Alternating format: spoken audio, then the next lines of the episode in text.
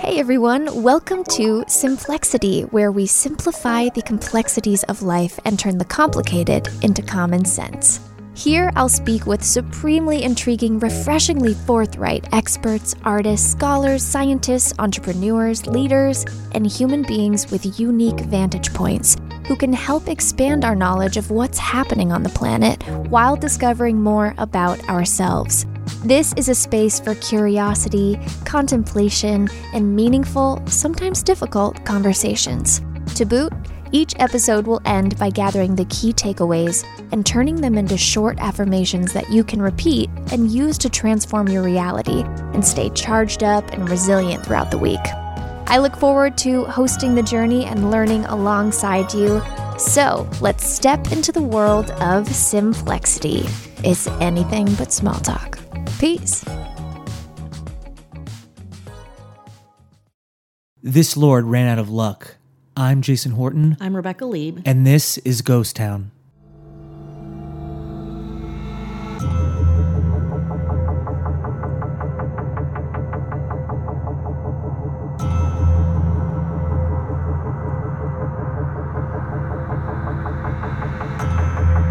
Great Britain. I would like to go there. I- I, feel like it's a underrepresented area. We don't often head over to jolly old England. I'm ready to be charmed. You ready to be charmed? You ready to fry, fly that British flag? yeah, Is that yeah? I said I said fry. Yeah. I think I was thinking about fish and chips. But was- anyway, Okay. I went to my honeymoon in London. you did, I did, yeah. man. I didn't know that. Yeah. Did you guys? Pretty cool, uh, right? Everything I do is pretty cool, huh? It's pretty cool. It's Yeah. pretty sweet. Did you uh, go to Harrods and No, it's too expensive. the Savoy? No. But I'll tell you very, very quick. I know people don't like me to go off. Uh, I- I like I, it. went to, uh, this is the f- second time I went there. Mm-hmm. I went to Abbey Road for like a YouTube thing, Mm-hmm. and uh, I was inside Abbey Road and I played on the piano that Lady Madonna was written on. Damn. Yeah, pretty cool of me. Pretty cool. Now back to my dating life. Just kidding. It's the same. Anyway, we're going to talk about the disappearance of Lord Lucky Lucan, who is this British aristocrat. And it is apparently one of the great unsolved mysteries of British history, which as an American, I don't give a shit. I'm like my McDonald's. I like my big country boots. I like my uh, Jesus. I like this fine country. Cargo, cargo shorts, big old cargo shorts. Cargo shorts. Putting all my shit Yep. in those cargo shorts. They're to carry some cargo across the plains to get to gold mining territory. His name was Richard John Bingham, seventh Earl of Lucan. He vanished in 1974 after his children's nanny, Sandra Rivett, was battered to death in the basement of his family home without a trace. 1970s, I love it. I know it's dirty. It's perfect. dirty. So, um, there's so many different theories about this this case, but the details of this are also very interesting. And so, if you have a theory, again, get at us afterwards. Basically, Lord Lucan was an Anglo-Irish aristocrat. I keep saying cat, no, aristocrat. Um, that's a movie uh, that was made in the 90s, 80s. Born, he was born in 1934. He was an evacuee during the Second World War. He lived in Toronto and New York before returning to the UK, where he had nightmares and struggled with his belief in God. When he got older, he attended Eton College, where he started gambling quite a bit. He would supplement his pocket money with income from bookmaking, placing his earnings into a secret bank account, and regularly left his school grounds to attend horse races, go to casinos, maybe even smoke a cigarette. According to his mother, his academic record was far from creditable. In 1953, he became a second lieutenant in the National Service and continued to gamble. And this is really a through line of all this. This is gambling. It's this undercurrent, and it I think weighs in on a lot of maybe like why he did certain things that he did. On leaving the army in 1954, Lucan joined a London-based merchant bank called William Brandt's Sons and Co. And let's just say, like, as an adult, this guy had very expensive tastes. He would go hang in the Bahamas. He would race power boats. He, he drove an Aston Martin. He became a regular gambler and an early member of John Aspinall's Claremont, Claremont Gaming Club, located in Berkeley Square, which is a very um, exclusive gaming club for wealthy, wealthy, wealthy white men. He often won at games of skill like bridge and backgammon, but he also had huge losses. On one occasion, he lost 8,000 pounds or about two thirds of the money he received annually from various family trusts. So he's like taking this money, he's gambling it away. Another uh, time at the casino, he lost uh, ten thousand pounds. And again, it doesn't feel like a lot, but like given the time period, given all of the money that he, all of his privilege, etc., it's just like bye. So that time, his stockbroker uncle by marriage, John Bevan, helped him to pay his debt, and he repaid his uncle. But again, that was a, this is also a, a very big theme with him too. It's this gambling, money going back, money coming forward. He left uh, that bank that he worked at in 1960, and shortly after he won 26,000 pounds playing chemin de fer, which I'm not sure what that game is. It sounds very um, wealthy and like you would do it at a very nice velvet table with uh, lots of glamorous women around you. Uh, a colleague had been promoted before him and he protested and then gave up his job, saying, Why should I work in a bank when I can earn a year's money in one single night at the tables? He traveled to the United States where he played golf, raced power boats. He drove his trusty Aston Martin all around the West Coast. He was even considered for the role of James Bond in the cinema adaptations of Ian Fleming's novels. His life was just like sick. He was sort of the real deal. He in was that sense. Yeah, he just like minus the it. spy part, I suppose. Yeah, and like other like fun technology. But yeah, he he was very handsome too. We'll put up some pictures. Dude, like was James Bond with a horrible gambling problem. Can't all be perfect, you know. In 1963, Lord Lucan married Veronica Duncan, and they had three kids. Their marriage fell apart in 1972, and a bitter custody battle ensued, which Lucan lost. He began, and this like this is really where the, the turn happens. He began to spy on his wife and record their telephone conversations, apparently obsessed with regaining custody of his children. This fixation, combined with his gambling losses, had a dramatic effect on his life and personal finances. On the evening of November 7th, 1974, the children's nanny, Sandra Rivett, was bludgeoned to death in the basement of the Lucan family home. Lady Lucan was also attacked. She later identified her ex husband as her assailant. By the time Detective Chief Superintendent Roy Ranson arrived at Lower Belgrave Street early on Friday the 8th, the divisional surgeon had pronounced Sandra Rivett dead, and forensic officers and photographers had been called to the property. Other than the front door, which the first two officers on the scene had kicked in, there was no sign of a forced entry. There was a blood-stained towel that was found in Veronica's first floor bedroom. The area around the top of the basement staircase was heavily blood-stained. A blood-stained lead pipe lay on the floor. Pictures hanging from the staircase walls were askew, and a metal banister rail was damaged. At the foot of the stairs, two cups and saucers lay in a pool of blood. They were trying to have an iced tea. Uh, Rivett's arm protruded from the canvas sack, which lay in a slowly expanding pool of blood. So she was put placed in a sack. The light fitted at the bottom of the stairs was missing its bulb. One was noted nearby on a chair. Blood was also found on various leaves in adjoining rear garden uh, areas. Officers also searched 5 Eaton Row, which is where Lucan had moved after they had gotten the divorce. And after interviewing Lucan's mother, who had called uh, to take the children to her home, uh, nothing was found. There was a on the bed a suit and a shirt lay alongside a book on Greek shipping millionaires, and Lucan's wallet, car keys, money, drive, driver's license, handkerchief, and spectacles were on a bedside table. His passport was in a drawer, and his blue Mercedes Benz was parked outside. Uh, the engine was cold and the battery was flat. Ranson then visited Veronica Lucan at St. George's Hospital because she was attacked too. Although heavily sedated, she was able to describe what had happened to her. A police officer was left to guard her should her assailant return. Rivett's body was taken to the mortuary, and a search was undertaken of all local basement areas and gardens, skips, and open spaces. Everyone was very alarmed at what was happening. It was a very, like, you know, idyllic, uh, aristocratic family broke in, and then all hell broke loose. After removing the Rivett's body from the canvas sack and beginning the postmortem examination, pathologist uh, the pathologist told Ranson that he was certain that Rivett had been killed before her body was placed in the sack, and that in his opinion, the lead pipe found at the scene could be the murder weapon. Her estranged husband, Roger, had an alibi for the night concerned and was eliminated from police investigation. Other male friends and boyfriends were questioned and quickly discounted as subjects. Her parents confirmed that Sandra had a good working relationship with the family, with Lady Lucan, and was really fond of the kids. Meanwhile, Lucan had yet to make an appearance, and so his description was circulated to police forces across the country. Newspapers and television stations were told only that Lucan was wanted by the police for questioning. There was no other information given about him. Hours earlier, Lucan had again called his mother around 12:30 a.m. He told her that he would be in touch later that day, but declined to speak with the police who had accompanied her to the, her, her flat. Instead, he said he would call the police later that morning. Ranson, again the investigator, later discovered that Lucan had traveled to Uckfield when he was called by Ian Maxwell Scott, who told him that Lucan had, arrived at his home in a few hours after the murder, spoken to his wife Susan. While there, the Earl had written two letters for his brother in law and posted them to his London address. He also told his friend about the letters that he had visited, and people were immediately like, okay, we have to go to this house, we have to collect these letters. After reading them and noting that they were bloodstained, uh, Ranson finally collected them. One letter was an address to his accountant and had some financial details involved. The other was dated November 7th, 1974. And it said, Dear Bill, the most ghastly circumstances arose tonight, which I briefly described to my mother. When I interrupted the fight at Lower Belgrave Street and the man left, Veronica accused me of having hired him.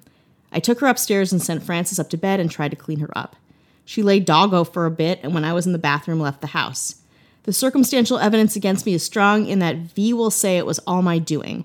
I will also lie doggo for a bit, but I am only concerned for the children. If you can manage it, I want them to live with you. Coutts trustees, St. Martin's Lane, Mr. Wall will handle school fees. Handle school fees. V has demonstrated her hatred for me in the past and would do anything to see me accused for George and Frances to go to go through life knowing their father had stood in the dock for attempted murder and would be too much. When they're old enough to understand, explain to them the dream of paranoia and look after them. Yours ever, John. Pretty stable, pretty chill letter. Um, haven't Easygoing. yeah. Have you heard doggo twice in a letter before? Never. Yeah. Alarming. Again, paranoia. You can see how he's like demonizing his ex wife a lot in all of this when clearly like all signs point to him doing this thing. As the police began their murder investigation, Lucan telephoned his mother, asking her to collect the children. Again, he drove a borrowed Ford Corsair to a friend's house in East Sussex. The car was found abandoned in Newhaven, its interior stained with blood. So much blood. There's like blood everywhere. Like there's just an excess of it. And its boot contained a piece of bandaged lead pipe similar to the one found at the crime scene. It's like, be careful. This guy didn't know. A life of privilege, it's like he would have no idea how to cover something like this up. A warrant for Lucan's arrest was issued a few days later, and in his absence, the inquest into Rivett's death named him as her murderer, the last occasion in Britain a coroner's court ever did that. And then Lord Lucan was gone. We've never we never see him after this, ever, ever again.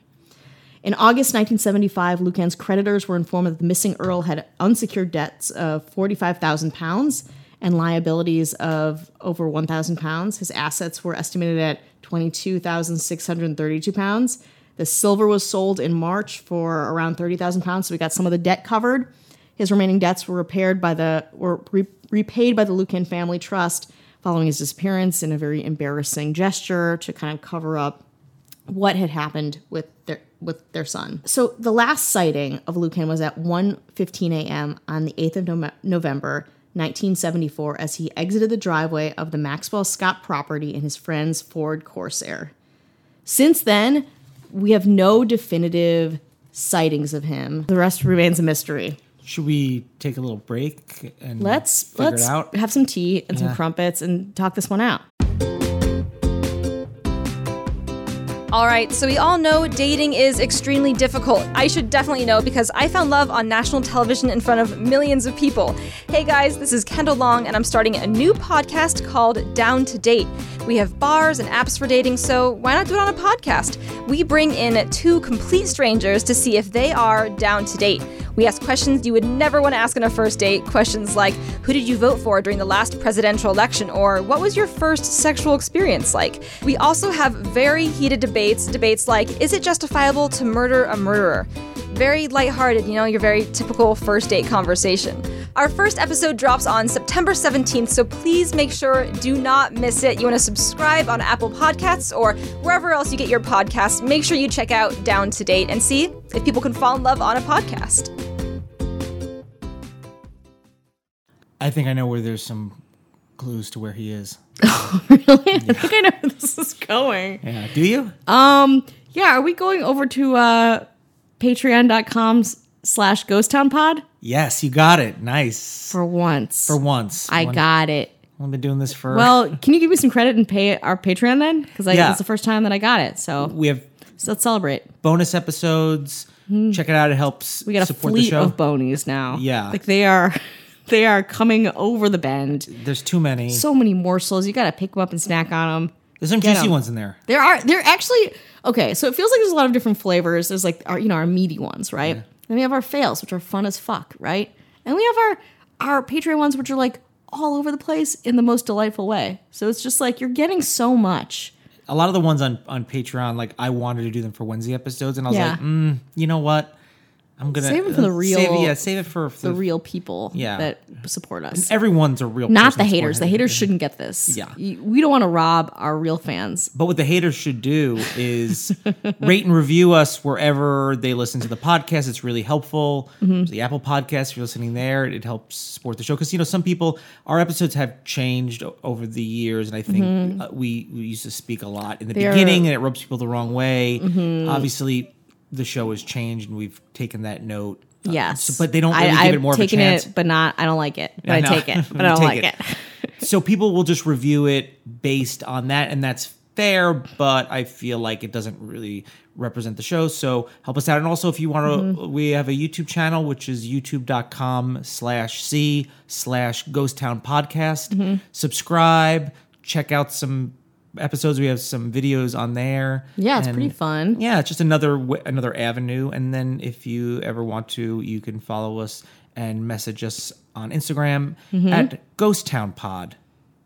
See, That's I helped, right. I solved the crime. That's right. I You're s- right. now, if you put little pieces, if you take certain letters of what I just said, you put it together. Mm-hmm. You actually have to. You have to first rent a storage unit. That's the first thing you have to do. Yeah. Then you go inside there and you you get your um, little bankers boxes. Get those those cardboard boxes. You open them up. You gotta have a lot of string. And you take the string and you just string all the clues together, and soon you'll go insane. Yeah.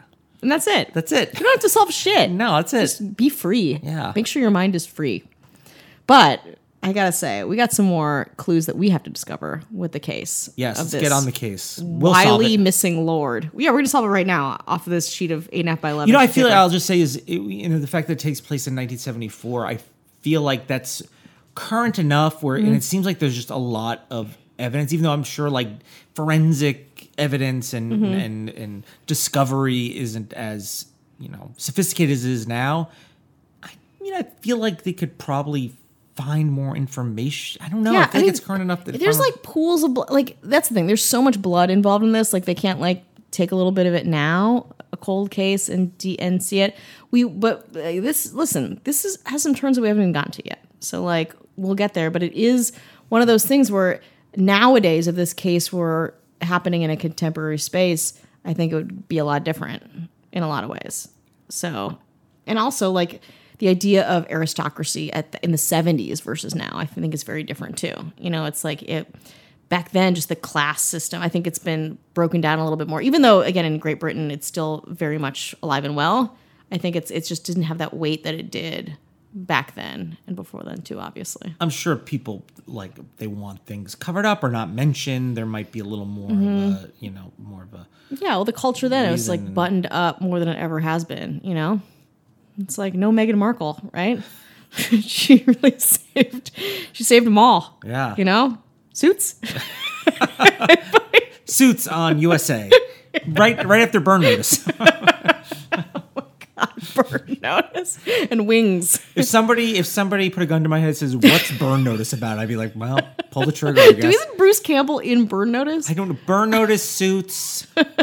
Franklin and Bash.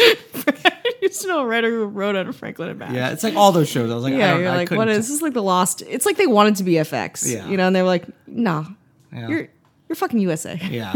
Come on. So, Detective Chief Superintendent Roy Ranson initially claimed that Lucan had done the honorable thing and fallen on his own sword, a view publicly repeated by many of his friends, including John Aspinall, who shortly before his death believed that Earl was guilty of Rivett's murder and that uh, he maybe had committed suicide by scuttling his motorboat or jumping into the channel with a stone tied around his body. Uh, Veronica Lucan, his his ex wife, who was assaulted and all this, sadly committed suicide in 2017. But she believed her husband had killed himself like the nobleman that he was. Ranson later changed his view, explaining that he considered it more likely that suicide was far from Lucan's thoughts, that a rumored drowning at sea was implausible, and that the Earl had moved to southern Africa, maybe. 30 years after his murder, the detective leading a new investigation into his disappearance told the Telegraph that the evidence points towards the fact that Lord Lucan left the country and lived abroad for a number of years. Speaking to author John Pearson before she died, Susan Maxwell Scott suggested that Lucan might have had been helped out of the country by shadowy underground financiers before being judged too great a risk and then killed and buried in Switzerland. A similar story was proposed by advertising executive Jeremy Scott, who was familiar with some of the Claremont set, like the people that he had gambled with. So there's this like secret ring of gamblers too, who will also factor into some more discoveries. Lucan's disappearance had captivated the public's imagination for decades with thousands of sightings around the world.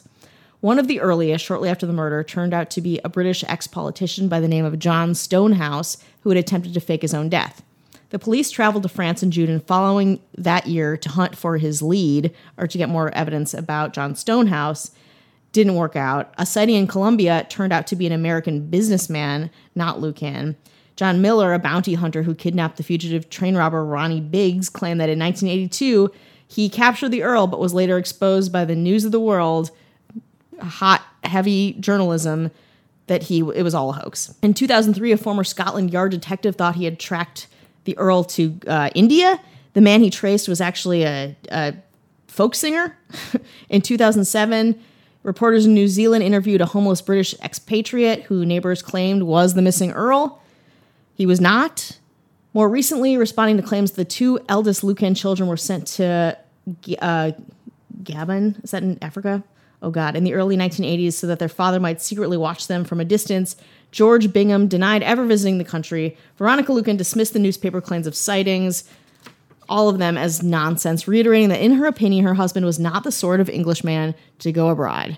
So it's all of these claims about who this person was, what he would have done, but he was still missing. Like he was still like they still didn't have any answers. So despite a huge police investigation with many incarnations, many different detectives and lots of press interest, Lucan was not found. He was presumed deceased in uh, December 11th, 1992, and declared legally dead in October 1999. A death certificate was issued in 2016. This the, the title of this is the Howlett Zoo. We've not talked about a zoo yet at all. Four decades later, a member of the set of wealthy gamblers to which Lord Lucan belonged had given a grisly account of what he thought happened to a peer of his that had been leaked to uh, Mail Online. So Philip Mark said he was told by Stephen Raphael, another person at this Claremont club, shortly after Lucan's disappearance, that the peer traveled to a private zoo in Kent owned by his close friend, John Aspinall. According to now 73 year old Mr. Mark, Raphael claimed that he was among the group of friends at Howlett Zoo who discussed with Lucan about what he should do next after this horrible, grisly murder. The peer said to be concerned that he would never see his children again and his wife would get them both and his family trust. And that was something that Lucan, again, he didn't understand really what that what this murder would mean for his life. Lucan's estranged wife, Veronica, the Countess of Lucan, had filed for divorce two years earlier and again fought him for custody. Lucan looked really bad in the situation. Veronica looked great. She also wasn't being like having her phone calls recorded and things like that, which did not look good for Lord Lucan. Mr. Mark told the newspaper the group, the gambling group, told Lord Lucan, look, it is absolutely terrible what happened. You are a murderer. You tried to kill your wife out of desperation for your children so they would free her from influence. So this is what he said. So this the idea of him killing this housekeeper to, but he actually wanted to kill his wife was something that wasn't even really discussed until then. This is kind of what came forward. You tried to kill your wife out of desperation for your children so they would be free from her influence. But you've done makes absolutely sure that she will be in control of your children for years to come. You're a murderer and you're going to be in a cell for the next 30 years. This group advised Lord Lucan that the only way to avoid this was for him to vanish without a trace. His friends allegedly told him that without proof of death, probate could not be granted on his estate for at least seven years, by which time his children would be old enough to look after their own affairs. They allegedly dismissed the idea that he free, flee abroad, saying he was not cut out for a life on the run. He be, returned to the UK and found out, um, brought back humiliated. Instead, Mr. Marks said a pistol was placed in front of Lucan, who picked it up, went into the next room and shot himself. The body was then fed to a tiger named Zora, who was in the zoo. I was stunned when Stephen told me this, absolutely stunned, Mr. Marks said, but I believe that he told me was 100% the truth. I felt sworn to secrecy. It was a secret I could not betray, and until now, I have not. According to Mail Online, Mr. Mark is the source of an allegation that emerged during an earlier High Court hearing to determine whether a death certificate should be issued for Lucan, allowing his son George, now Lord Bingham, to adopt his father's surname and title. During the hearing, David Van, an amateur detective who had spent years investigating the peer's dis- disappearance, claimed a member of Lucan's gambling set had emailed him to say that he had evidence that Lucan had taken his own life and never left the country. No more details were given, but Mr. Van had said he planned to interview the writer of the email and submit a statement to the full hearing. Mr. Mark said he hoped to bring the closure to this very long mystery. However, his account raises a number of questions, none of which can be answered given the principal people involved in this are dead. Police reportedly investigated the tiger theory at the time after Aspinall's mother, Lady Osborne. So many like this is like a British. It's like a soap opera, but lots of high court cards. the grandmother of Chancellor George Osborne, Lady Osborne, told them, "The last I heard of him, Lucan, he was being fed to tigers at my son's zoo." When the police finally visited the zoo, Aspinall is said to have responded, My tigers are only fed the choicest cuts. Do you really think they're going to eat stringy old Lucky? Well, it remains to be seen. A week after Miss Rivett's body was found, Aspinall, who ran the club, the gambling club in Mayfair, told ITV News at 10, I find it difficult to imagine him in Brazil or Haiti as a fugitive. I don't think he has the capacity to adapt. He is a man of enormous virtue and honor. He would rely on many friends to help with advice. A little bit of a clue as to maybe, perhaps, what actually happened, which is this this man, this British aristocrat, wanting to kill his wife because it would make things easier for him, actually made it more complicated because he didn't end up killing his wife. Got together with his gambling club friends who told him to kill himself, and then they maybe fed him to lions in Howlett Zoo. I want to thank The Telegraph, BBC, and The Guardian for all this information and all this intrigue. Yeah, that's a that's a that's a it's a good one. It's a it's a juicy one. That's a juicy, juicy one. one. fit for a, a lion in a public zoo. Yeah. Okay.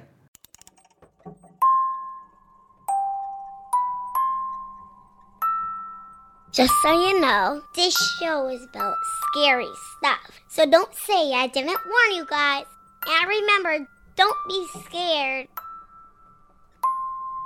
Murderous Minors brings true tales of children who have killed. Premeditated murders, accidental killings and deaths, from toddlers to 18 year old killers, no one is too young to take a life. Join me, War Baby, as I try to tell these stories of the young who've killed, the lives they took, and even the ones who've been left behind. Why do children kill? What do we do with young killers? And do they kill again? Until next time, don't be scared.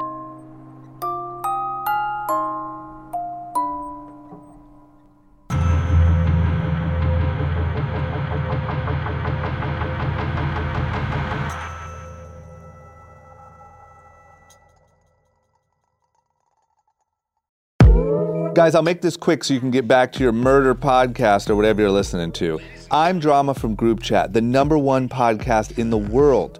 We make cool people smarter and smart people cooler. Seriously. Our topics range from Kim Kardashian to Jeff Bezos to Donald Trump and everything in between. If you want to be entertained and educated, check us out right now in the podcast app. Just search Group Chat.